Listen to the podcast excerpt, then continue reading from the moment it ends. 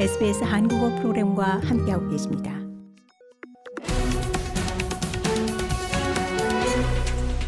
Weekly Economic Briefing. 네, 여러분께서는 지금 SBS 한국어 프로그램 경제 브리핑 함께하고 계십니다. 중국에서 온 여행객을 대상으로 이제 또 새롭게 코로나19 음성 결과 제출 조치가 도입이 되면서 해외에서 발생하는 전염병에 대해서 호주가 어떻게 대처해야 하는지 그리고 전염성이 높은 새로운 변이와 씨름하고 있는 다른 국가들에도 확대 적용될 가능성이 있는지 이에 대한 관심이 집중되고 있습니다. 오늘 경제 브리핑 시간에는 이와 관련된 내용 살펴보겠습니다. 네, 홍태경 프로듀서 연결돼 있습니다. 안녕하십니까? 네, 안녕하세요. 네, 호주가 중국에서 온 여행객에 대한 새로운 코로나19 음성 결과 제출을 실시하고 있는데요. 이러한 조치가 다른 나라들에까지 확대될 가능성이 있을까요?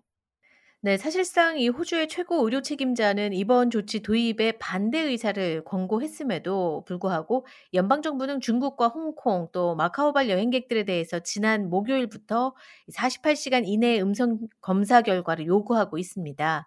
네. 전염병 전문가인 호주 국립대학교 피터 콜리뇽 교수는 중국인 여행객 중에 감염률이 다른 나라에서 오는 사람들보다 5배에서 10배 높더라도 중국에서 오는 더 많은 감염자를 입국시키는 것 자체로는 호주의 코로나 상황에 최소한의 영향을 미칠 것이라고 말하는데요. 네. 콜리논 교수는 세계 곳곳에서 들어오는 사람들이 훨씬 더 많기 때문에 그들은 소수의 경우가 될 것이라고 설명하고 있습니다. 이 감염된 여행객이 유입될 경우의 확진 사례가 약간은 더 높아질 수 있지만 호주의 현재 코로나 바이러스 유행은 감소하는 추세라고 덧붙였습니다. 네, 그렇다면 왜 호주 정부는 이처럼 이 중국발 여행자들에게 이 코로나 검사를 의무화한다는 입장을 고수하고 있는 걸까요? 네, 중국에서 온 여행자들을 대상으로 한 코로나19 검사 조치, 어, 다소 좀 정치적일 수 있다 이런 또 분석도 있던데요. 네. 마크 버틀러 보건부 장관은 호주가 입국 전에 검사 조치를 도입하는 데 있어서 매우 신정하, 신중하게 결정한 것이고 또 미국과 영국, 일본, 또 인도, 한국, 말레이시아, 이탈리아, 스페인, 프랑스를 포함해서 세계 여러 나라들도 같은 제안을 가하고 있다고 강조하고 있습니다. 또 세계보건기구 테드로스 사무총장은 트위터를 통해서 중국의 코로나 상황에 대한 포괄적인 정보가 없는 상황에서 세계 각국들이 자국민을 보호할 수 있다고 믿는 그들의 방식으로 행동하는 것은 이해할 만하다고 언급하기도 했는데요. 특히 WHO는 새로운 변종을 파악하는 데 중요할 뿐만 아니라 호주를 포함한 다른 나라들이 실시간으로 공유하는 확진 사례의 게놈 서열에 대해서 중국으로부터 입수할 수 있는 정보가 부족하다는 점을 지적하고 있습니다. 지난주 중국의 질병통제예방센터는 다른 나라에서 유행하고 있는 BA5-2와 BF7 이 변이가 전체 중국 내 감염의 97.5%를 차지한다는 것을 보여주는 2,000명 이상의 게놈 데이터를 WHO에 제출한 바 있는데요.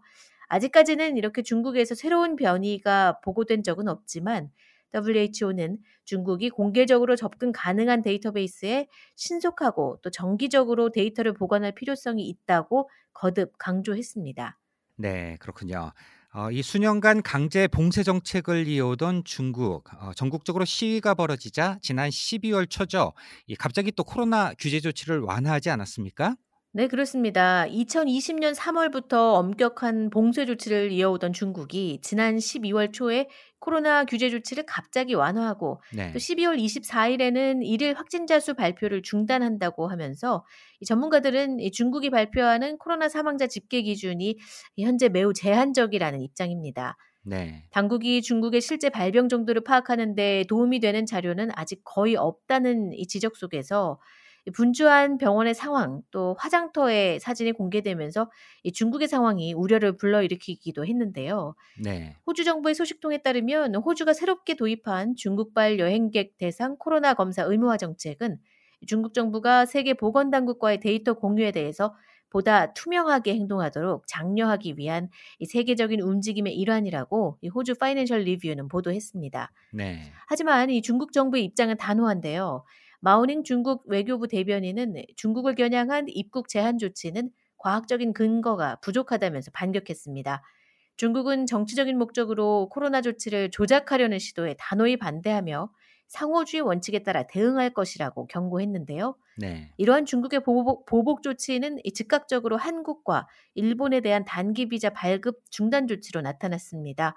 중국 정부는 10일에 한국 국민에게 단기 비자 발급을 중단한다고 발표하고 방역 강화에 대한 보복 조치를 단행한 것에 대해서 대등한 조치라고 말하면서 중국을 겨냥한 차별적인 입국 제한 조치에 대한 대응 조치임을 주장했습니다. 네, 이같이 중국의 보복 카드가 모든 국가가 아닌 한국과 일본에 국한돼 있다는 점, 네, 뭐 이야기가 그리 또 쉬운 건 아닌 것 같습니다.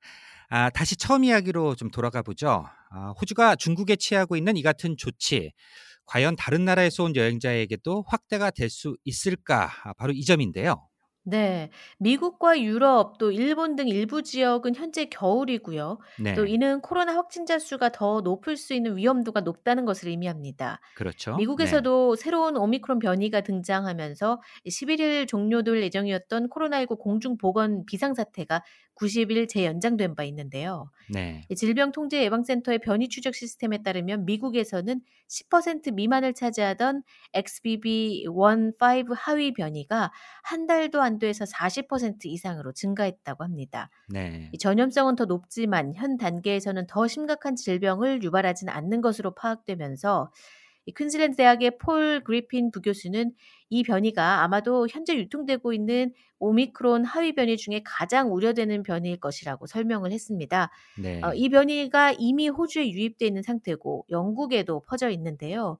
그리핀 교수는 이런 점에서 볼때 호주가 왜 중국발 여행객에 대해서 검사 의무화를 선택했는지 의문이라고 하면서 이 중국발 여행객보다 더 많은 다른 나라들에서 변종에 대한 우려가 있다고 덧붙였습니다. 또 전 세계가 이 대유행에 대응하는 현 단계를 감안할 때 호주가 특정 나라에서 온 여행객들에게 검사 요건을 도입할 것이라고는 예상하지 못했다고 말하면서 다른 국가에 갇힌 조치가 도입되지 않기를 바란다고 답했습니다.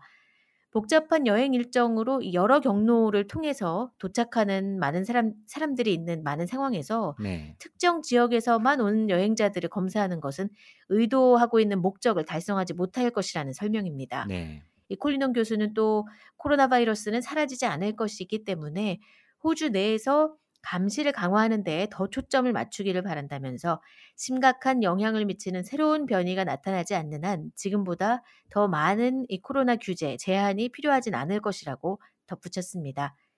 이 그러면서 이 콜린용 교수는 또 일부 제한 조치에 부여할 수 있는 유일한 정당성은 백신을 회피하고 또 많은 사망과 또 심각한 질병을 유발하는 새로운 변이일 것이라면서 이렇게 많은 사람들이 감염된 지금 우리의 초점은 심각한 질병과 죽음을 어떻게 막을 수 있는가 하는 것이어야 한다고 강조했습니다. 네. 그렇다면 이 호주인들을 안전하게 지키기 위해서 과연 현 상황에서 뭐 어떤 조치가 가장 바람직할까요?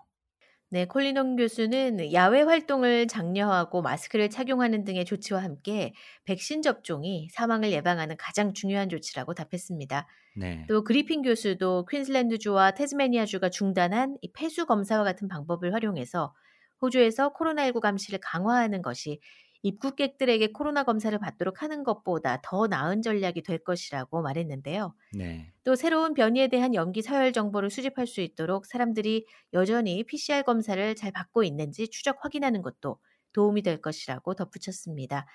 여기에는 어떤 감염이 국내로 유입되고 있는지 파악하기 위해서 보건당국이 귀국하는 여행객들을 검사하는 것도 포함될 수는 있다는 설명입니다. 네, 마크 버틀러 보건장관은 이 비행기에서 나오는 폐수를 검사할 계획이라고 밝혔고요. 호주 전역의 지역사회 폐수 검사 협정도 다시 재검토하고 강화하고 있다고 설명했습니다. 또 호주에 도착하는 여행객에 대한 이 자발적인 코로나19 검사와 해외에 다녀온 후에 14일 이내에 양성 반응을 보이는 호주인들의 후속 조치를 강화할 것이라고 덧붙였습니다.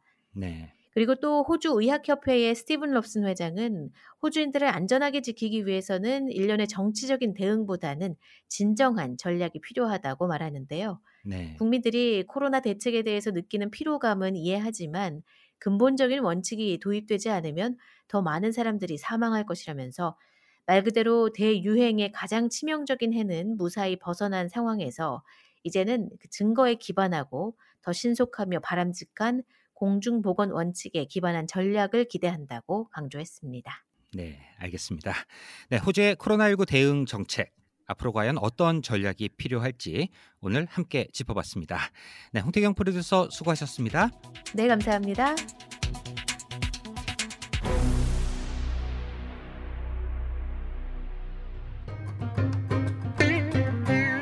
SBS 라디오를 찾아주셔서 고맙습니다. 전체 프로그램을 청취하시는 방법은 sbs.com.au/korean을 접속하시면 자세히 접하실 수 있습니다.